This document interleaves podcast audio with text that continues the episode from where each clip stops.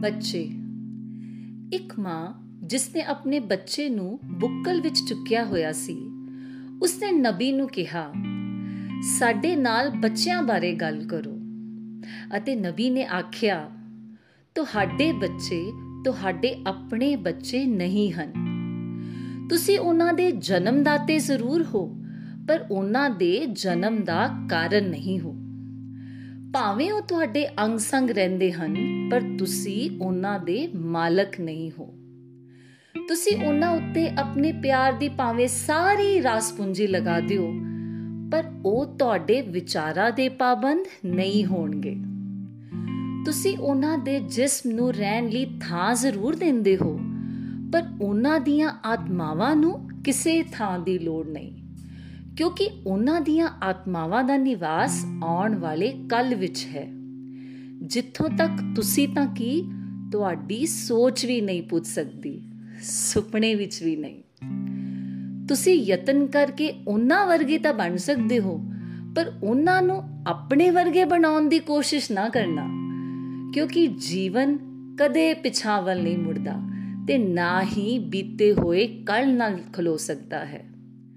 ਤੁਸੀਂ ਉਹ ਕਮਾਨ ਹੋ ਜਿਸ ਵਿੱਚੋਂ ਤੁਹਾਡੇ ਬੱਚੇ ਜਿਉਂਦੇ, ਜਾਗਦੇ, ਜੀਵਨ ਨਾਲ ਧੜਕਦੇ ਤੀਰਾਂ ਵਾਂਗ ਨਿਕਲਦੇ ਹਨ ਅਤੇ ਸਰਬ ਸ਼ਕਤੀਮਾਨ ਪਰਮਾਤਮਾ ਆਪਣੀ ਸਾਰੀ ਸ਼ਕਤੀ ਲਗਾ ਕੇ ਕਮਾਨ ਵਾਂਗ ਤੁਹਾਨੂੰ ਲਿਫਣ ਲਈ ਮਜਬੂਰ ਕਰ ਦਿੰਦਾ ਹੈ।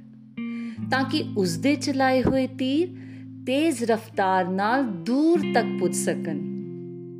ਤੁਸੀਂ ਖੁਸ਼ੀ-ਖੁਸ਼ੀ ਤੀਰੰਦਾਜ਼ ਦੇ ਹੱਥਾਂ ਵਿੱਚ ਕਮਾਨ ਵਾਂਗ ਲਿਫ ਜਾਓ।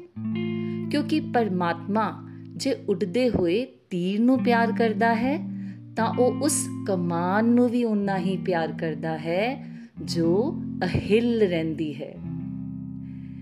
ਇਹ ਰਚਨਾ ਲੇਖਕ ਖਲੀਲ ਜਿਬਰਾਨ ਦੀ ਕਿਤਾਬ ਤੋਂ ਪ੍ਰੇਰਿਤ ਹੈ।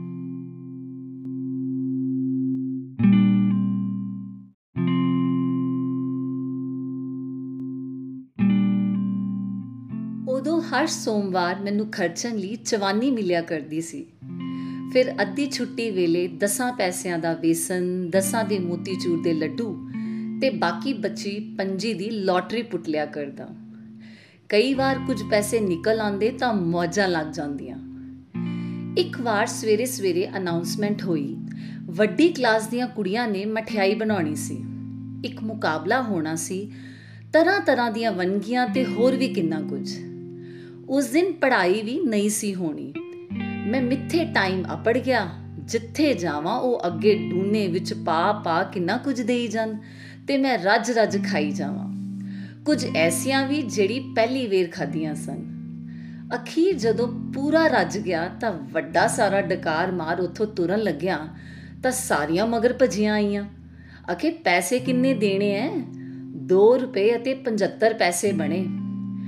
ਮੈਂ ਡਰੇ ਹੋਏ ਨੇ ਆਪਣੇ ਖਾਲੀ ਬੋਝੇ ਵਿਖਾਤੇ ਪਰ ਉਹ ਕਿੰਨੀਆਂ ਸਾਰੀਆਂ ਤੇ ਮੈਂ ਕੱਲਾ। ਕੋਈ ਕੁਝ ਆਖੀ ਜਾਵੇ ਤੇ ਕੋਈ ਕੁਝ। ਤੇ ਜੇ ਪੈਸੇ ਨਾ ਦਿੱਤੇ ਤਾਂ ਗੱਲ ਕਰਦਿਆਂ ਤੱਕ ਜਾਓ। ਮਾਸਟਰ ਜੀ ਕੋਲੋਂ ਕੁੱਟ, ਜੁਰਮਾਨਾ, ਬੇਇੱਜ਼ਤੀ, ਮਖੌਲ ਤੇ ਹੋਰ ਵੀ ਕਿੰਨਾ ਕੁਝ। ਆਖਰ ਇੰਨਾ ਸਾਰਾ ਕੁਝ ਸੁਣ ਕਾਬਰੇ ਹੋਏ ਦਾ ਰੋਣ ਨਿਕਲ ਗਿਆ। ਇੰਨੇ ਨੂੰ ਇੱਕ ਕੁੜੀ ਛੇਤੀ ਨਾਲ ਅੱਗੇ ਆਈ ਤੇ ਮੈਨੂੰ ਆਪਣੇ ਕਲਾਵੇ ਵਿੱਚ ਲੈ ਲਿਆ। ਚੁੰਨੀ ਨਾਲ ਮੇਰੇ ਹੰਝੂ ਪੁੰਝੇ। ਲਾਡ ਪਿਆਰ ਕੀਤਾ ਤੇ ਆਖਿਆ, ਕੁਝ ਨਹੀਂ ਹੁੰਦਾ, ਬਸ ਚੁੱਪ ਕਰਕੇ ਮੇਰੇ ਮਗਰ ਖਲੋਤਾ ਰਹਿ। ਉਸ ਵੇਲੇ ਉਹ ਮੈਨੂੰ ਮੇਰੀ ਦਾਦੀ ਜੀ ਦੀਆਂ ਸਾਖੀਆਂ ਵਾਲੀ ਬੇਬੇ ਨਾਨਕੀ ਦਾ ਰੂਪ ਹੀ ਲੱਗੀ। ਇੰਨੇ ਨੂੰ ਪ੍ਰਿੰਸੀਪਲ ਮੈਡਮ ਵੀ ਆ ਗਏ। ਸਾਰੀ ਗੱਲ ਦਾ ਪਤਾ ਲੱਗਾ ਤਾਂ ਹੱਸ ਪਏ। ਫਿਰ ਘੜੀ ਵੇਖਦਿਆਂ ਪੁੱਛਣ ਲੱਗੇ, ਸਭ ਤੋਂ ਵਧੀਆ ਵੰਗੀ ਚੁਣਨ ਵਾਲੇ ਜੱਜ ਨੇ ਆਉਣਾ ਸੀ। ਉਹ ਅਜੇ ਤੱਕ ਅਪੜਿਆ ਹੈ ਕਿ ਨਹੀਂ? ਨਾ ਵਿੱਚ ਜਵਾਬ ਮਿਲਣ ਤੇ ਆਖਣ ਲੱਗੇ ਕਿ ਇਸ ਬੱਚੇ ਨੇ ਤਕਰੀਬਨ ਸਾਰੀਆਂ ਮਠਿਆਈਆਂ ਖਾਧੀਆਂ ਨੇ। ਬਤੌਰ ਜੱਜ ਵੀ ਹੁਣ ਇਹੀ ਦੱਸੇਗਾ ਕਿ ਸਭ ਤੋਂ ਵਧੀਆ ਕਿਹੜੀ ਸੀ। ਹੁਣ ਕਿੰਨੀਆਂ ਸਾਰੀਆਂ ਸਵਾਲੀਆਂ ਨਜ਼ਰਾਂ ਮੇਰੇ ਤੇ ਗੜੀਆਂ ਗਈਆਂ ਤੇ ਮੈਂ ਪਲਾਂ ਛਿਨਾ ਵਿੱਚ ਹੀ ਇੱਕ ਵੱਡੀ ਸਾਰੀ ਭੀੜ ਦਾ ਜ਼ਰੂਰੀ ਜਿਹਾ ਕੇਂਦਰ ਬਿੰਦੂ ਬਣ ਗਿਆ। ਸਮਝ ਨਾ ਆਵੇ ਕੀ ਆਖਾਂ। ਫਿਰ ਅਚਾਨਕ ਹੀ ਵੱਡੀ ਭੈਣ ਦੀ ਉਮਰ ਵਾਲੀ ਉਸ ਕੁੜੀ ਵੱਲ ਇਸ਼ਾਰਾ ਕਰਤਾ, ਜਿਨੇ ਮੈਨੂੰ ਔਖੇ ਵੇਲੇ ਆਪਣੀ ਬੁੱਕਲ ਵਿੱਚ ਲਕੋਇਆ ਸੀ। ਅਗਲੇ ਹੀ ਪਲ ਰੌਲਾ ਪੈ ਗਿਆ ਕਿ ਗੁਲਾਬ ਜਾਮਨ ਵਾਲੀ ਵੰਗੀ ਜਿੱਤ ਗਈ।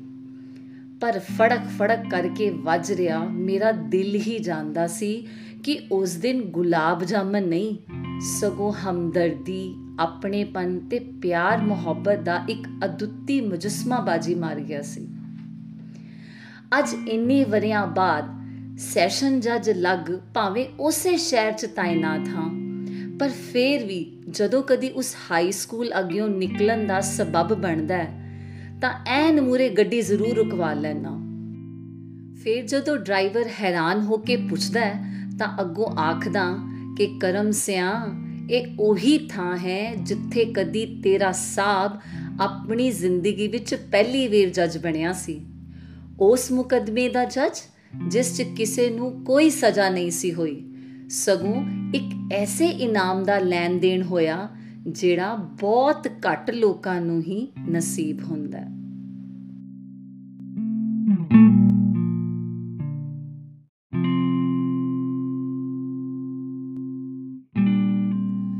ਅਸੀਸਾਂ।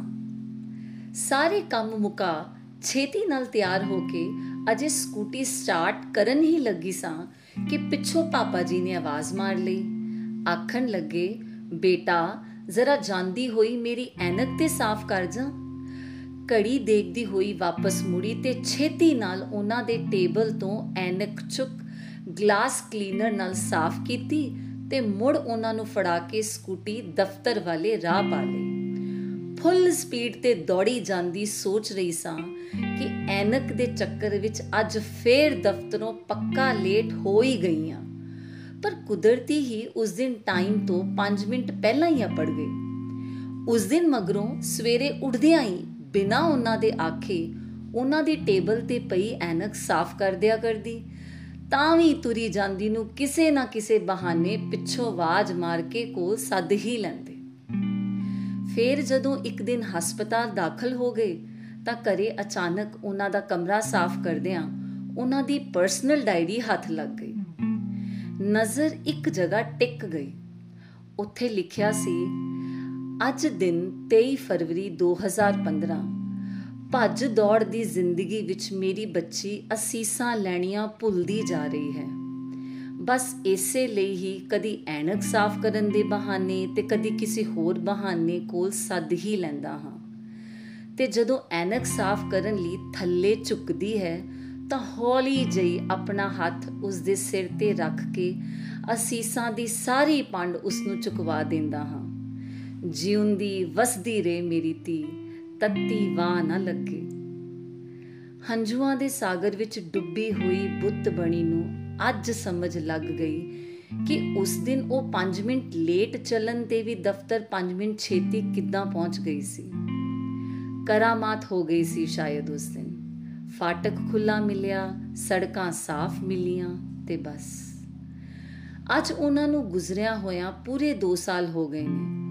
ਪਰ ਅਜੇ ਵੀ ਦਫ਼ਤਰ ਨੂੰ ਨਿਕਲਣ ਤੋਂ ਪਹਿਲਾਂ ਉਹਨਾਂ ਦੇ ਨੀਵੇਂ ਟੇਬਲ ਤੇ ਰੱਖੀ ਉਹਨਾਂ ਦੀ ਉਹੀ ਐਨਕ ਸਾਫ਼ ਕਰਨਾ ਕਦੀ ਨਹੀਂ ਭੁੱਲਦੀ। ਮੇਰੇ ਸਿਰ ਨੂੰ ਸ਼ਾਇਦ ਅਸੀਸਾਂ ਦੀ ਚਾਸ਼ਨੀ ਵਿੱਚ ਡੁੱਬੇ ਹੋਏ ਕਿਸੇ ਆਪਣੇ ਦੇ ਹੱਥਾਂ ਦੀ ਛੋ ਦੀ ਆਦਤ ਜਿਹੀ ਪੈ ਗਈ ਲੱਗਦੀ ਹੈ। ਬੜੀਆਂ ਹਨੇਰੀਆਂ ਝੁਲਦੀਆਂ ਨੇ, ਪਰ ਪਤਾ ਨਹੀਂ ਕਿਉਂ ਮੈਨੂੰ ਲੱਗਦਾ ਹੈ ਕਿ ਪਾਪਾ ਜੀ ਹਮੇਸ਼ਾ ਮੇਰੇ ਨਾਲ। ਨੇ